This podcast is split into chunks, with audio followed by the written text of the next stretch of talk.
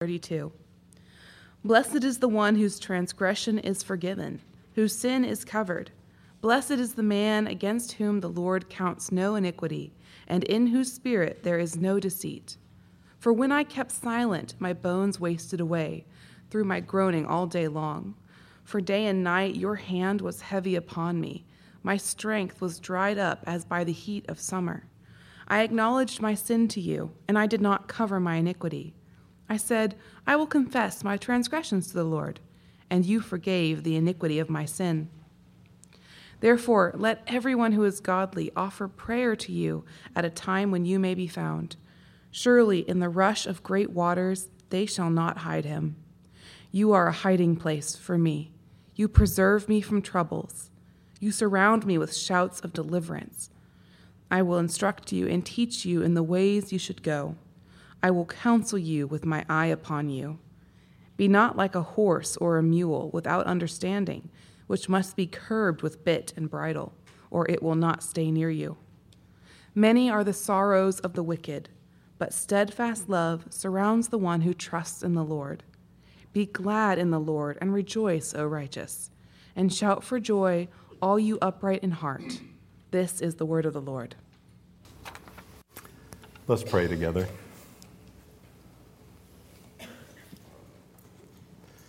Oh Lord, how we thank you for your word, which is truth.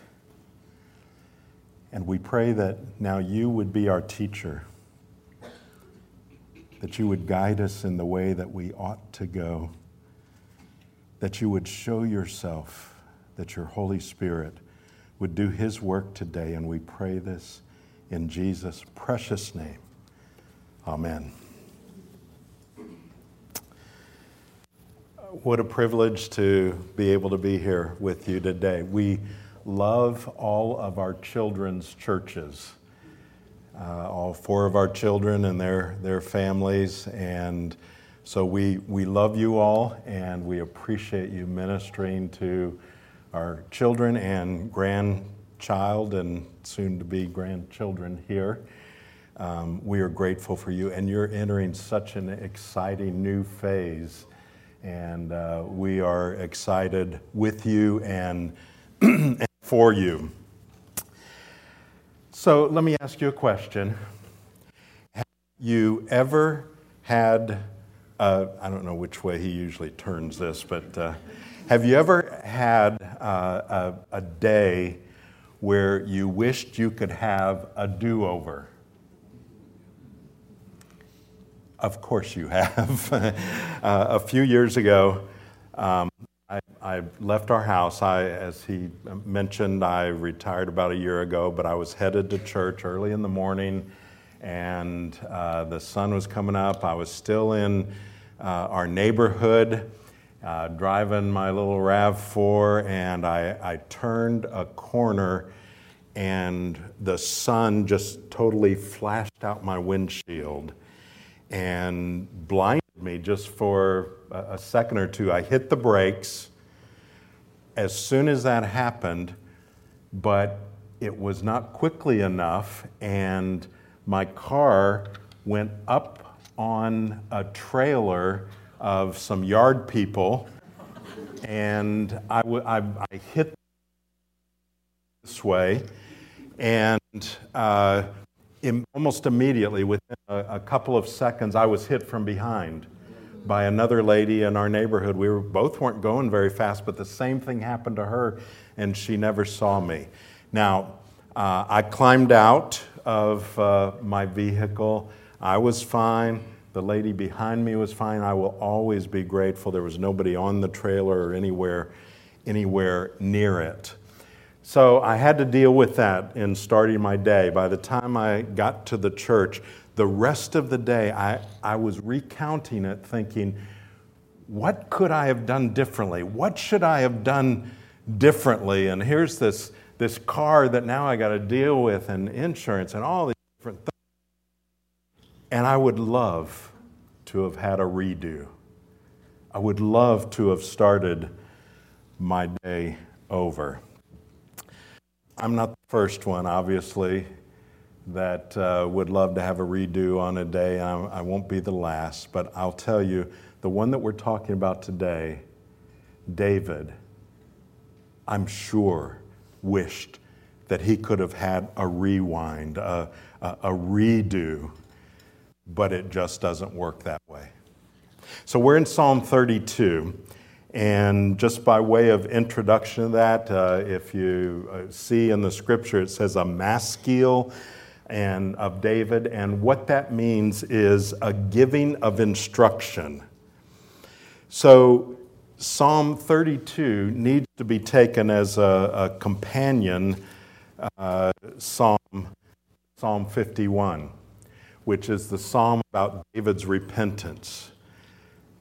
David uh, he had many sins in his life, but the most notorious, uh, no doubt for most of us, would be uh, when he committed adultery with Bathsheba, manipulated so that uh, her husband Uriah would go to the front line and surely be killed. All of that happened. Uh, a child was conceived, and uh, he covered up his his sin for a while. He was in denial about And he was confronted. And he dealt with it. He had to deal with it. And Psalm 51 is uh, a record of him dealing with that sin. One of the things he says in Psalm 51 is after going through this, uh, uh, this repentance and into this forgiveness, he says, Then I will teach transgressors your, God's ways, and sinners will return to you. It is likely that Psalm 32 is fulfilling that, is the teaching that he is talking about. So we're going to quickly go, go through it. Uh, you see in verse 1, it said, Blessed, it says, Blessed is the one whose transgression is forgiven, whose sin is covered. Uh, Blessed is the man against whom the Lord counts no iniquity and in whose spirit there is no deceit. This was Augustine's favorite psalm. He loved it so much that he had it inscribed in the wall next to his bed as he was dying so that he could continue to meditate on it. Uh, he liked it because this is what Augustine said. The beginning of knowledge is to know oneself. He doesn't stop there, though. The beginning of knowledge is to know oneself to be a sinner. Augustine was so convinced of that right up until his death. He well, reminded himself of that. So, if someone says to you or asks you, uh, Do you know what the most blessed state is? Well, the most blessed estate is sinlessness. That's the ultimate peace with God, complete uh, uh, without being without sin. Uh, your relationship with God would be completely unhindered, unencumbered by the things that would draw us away from God. We would have the same relationship with the Father that Jesus has he was utterly blessed. But because we've sinned, we can never be sinless. So, do you know what the second most blessed estate is? It's being forgiven. The repentant sinner who is forgiven. The, in the Old Testament, the word uh, blessed speaks of a, a right standing with God. In the New Testament, the word speaks of a, a completeness, a, a, being whole. Now, my wife Connie and I um, are doing what is called, uh, has been called death cleaning. D E A T H, that's right, cleaning. Now, it, it's not, be, we know we will die, but it's not because we know it to be any time particularly soon. We don't know it not to be either. Uh, but someone who uh, knows my, my wife's gifts and uh, her love to, to organize, gave her the, this book. It's called The Gentle Swedish Art of Death Cleaning. Isn't that a great Christmas gift? Yeah. So uh, she got the book, she read it, and the point of the book is actually very good. It's uh, you know, basically uh, clean up your junk before you die so that then when you die, your kids won't have to do it. So it, it's like a, a gift to your children, and it fit perfectly with, with how Connie thinks and so on. And so I, I, I now say that, uh, uh, you know, I'm down to like two shirts and things like that. That's not true, but, uh, but we, we've been doing that. And so we make a lot of trips to donate things because we're continually doing it. And every time we donate to the Salvation Army near us, and every time I, I go and I unload uh, some stuff, it's like, ah, that, that feels good. It's like if you have a garage that's been really messy and you clean it up and you just kind of stand back and look at it and go, ah, well, that's blessedness. That's the idea, that, that, that ah. So, who are the blessed when it comes to uh, uh, the scripture? Uh, well, those, according to this psalm, whose sin is covered. Uh, there's two kinds of uh, uh, covering for sin our way, man's way. Man has figured out that we have to deal with our sin, so we try to cover it, and then there's, there's God's way. So, how does man try to cover his sin? Well, several ways, lots of ways. One is by denial. Remember what happened in the Garden of Eden? Uh, you know, they tried to cover their shame with leaves. It didn't work. They realized it didn't work. That's what happens when we try to cover uh, our own sin. It, at best, it works partially, and at best, it's temporary when we try to, to, to cover our sin. Other ways people try to cover their sin is by refusing to confess, by lying about it, by rationalizing. Um, the problem is, it doesn't really cover our sin. Re- remember the, the accident I was telling you about at the beginning. Now, again, I wasn't hurt. I want to clarify that, but, but let's pretend for a moment that uh, after that accident, I looked down and my arm was all mangled. I don't want to get, you know, too gross here, but, but imagine that. And I looked down and I, I had my sleeves rolled up, which I normally would do. And I said, Oh, it's all right. Um, uh, and I rolled down my sleeve. I said, as long as I can't see it, I'm fine. well, there's no way. It's ridiculous.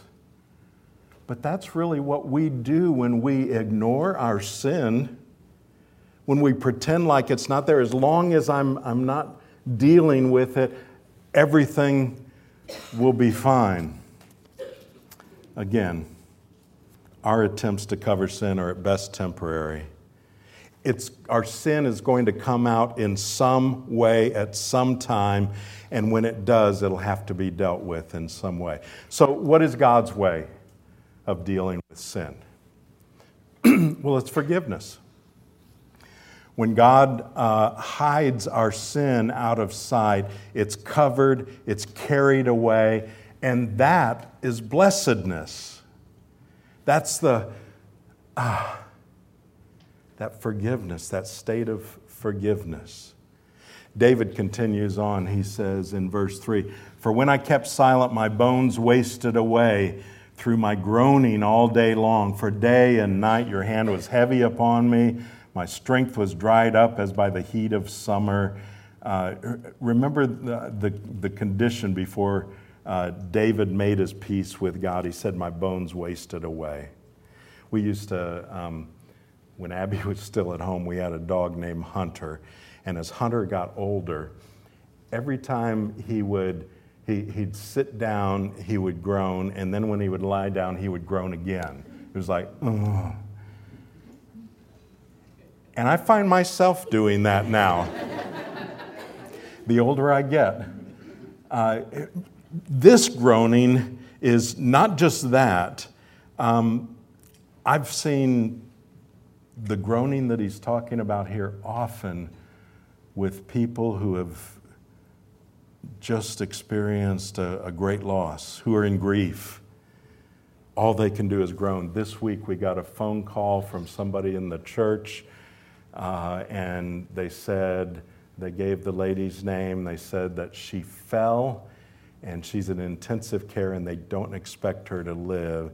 And I, I didn't do it because of this, but, but my response was, oh. It's like, what do you say to that?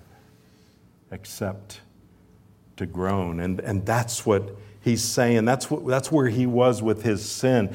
he says, Your sin was heavy upon me.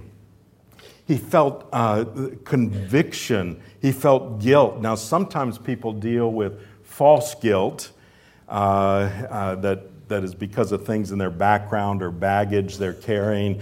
But this guilt was something because of something very real that he's describing. He, he should have been groaning because he hadn't dealt with his sin. As was mentioned, I pastored churches for 41 years, and and more than once, I, I got a phone call where a young man would be on the other end of the, the line and say, I've got, to, I've got to talk to you as soon as possible, and I can't do it on the phone. Now, I pretty well knew what had happened. I didn't know the specifics but I pretty well knew what I would be hearing when he came in. That's, that's what it is to be uh, under that heavy hand of God that can be upon us. It's a good thing. It's good for us. He says, My strength was dried up as the heat of summer. Um, boy, we don't even need to to explain that, do we? And if you've ever been dehydrated, you know not only do you feel sick then, but your strength is sapped for days after that. Uh, David's guilt was devouring him. So, what was the remedy? Well, the same remedy as it is for us. He says this, verse 5 I acknowledge my sin to you, and I did not cover my iniquity. I said, I will confess my transgressions to the Lord, and you forgave the iniquity of my sin. So he's saying, I acknowledged. You see the difference? Previously, he had covered. Now, he acknowledged. Now, we all know he didn't tell God anything God didn't already know. But his heart had changed when he was willing to acknowledge it to God. He quit trying to deal with the, the sin himself, either by covering it or ignoring it or denying it. And he acknowledged it to God. And forgiveness is immediate and complete in Jesus Christ. We need to accept that by faith. Sometimes that's the hard part, to accept that we've been forgiven. He says, verse 6 Therefore, let everyone who is godly offer prayer to you uh, at a time when you may be found. Surely in the rush of great waters they shall not reach him. David wants everyone to know. He's testifying. His testimony is I've got a renewed sense of, of safety now. And he even says, verse 7 You are my uh, hiding place for me. You preserve me from trouble. You surround me with shouts of deliverance. So, this very one whose hand was so heavy on David is now his protector. See, that's where the joy of forgiveness is. It's, and then from God, the, this, these are words from God, verse 8 I will instruct you and teach you in the way you should go. I will counsel you with my eye upon you. Be not like a horse or a mule without understanding, which must be curbed with bit and bridle, or it will not stay near you. So he's using an illustration. Here, the encouragement is come to him willingly. And he's speaking from experience. He's saying, don't wait till you're cornered or you don't have any other, other way out or you get caught. Come willingly. David had been there. And then he says this, verse 10 Many are the sorrows of the wicked, but steadfast love surrounds the one who trusts in the Lord. So the question then becomes can you believe that God could really love you? With the things you have done, the things we confessed earlier. Are you really at the point of believing that He could love you?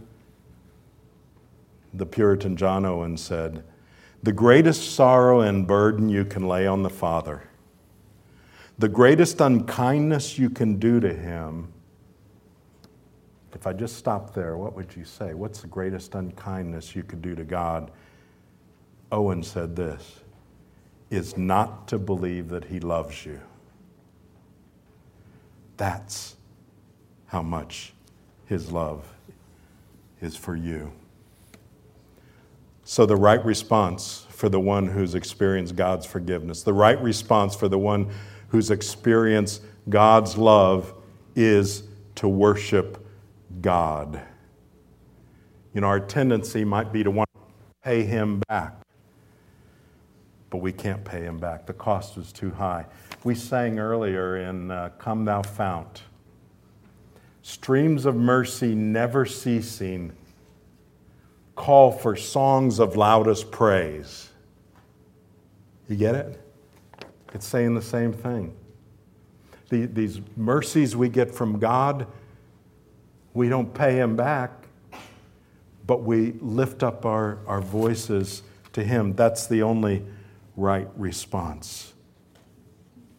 So David describes his worship. Verse 11 Be glad in the Lord and rejoice, O righteous, and shout for joy, all you upright in heart.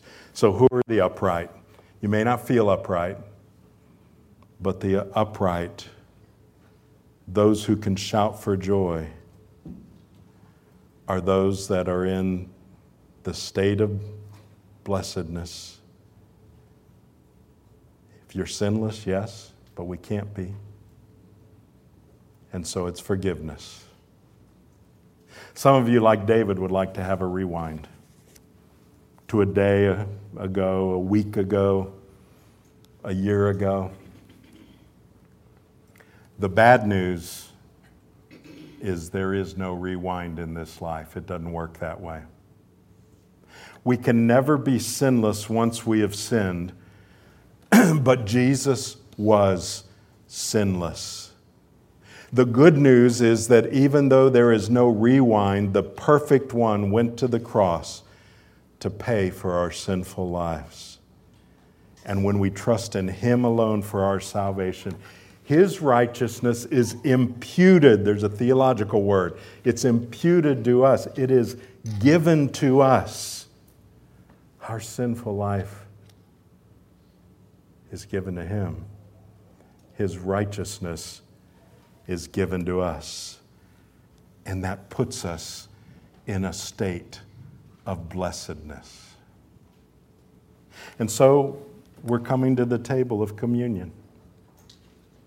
As solemn as communion should be and often is, because we're looking deeply at our sinfulness, it should be even more joyful when we are forgiven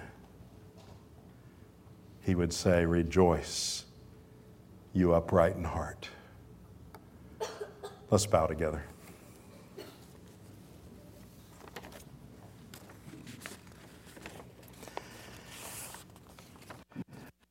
Lord, how contrary to uh, the way our world would think of this when, when we have let you down, when we have not done what you have asked us, we've ignored it We've tried to cover our own sin. And yet, the Lord Jesus went to the cross exactly for that. We thank you. We pray that you will give us hearts open to you, hearts of repentance that will then be hearts of joy. And we pray in Jesus' name. Amen.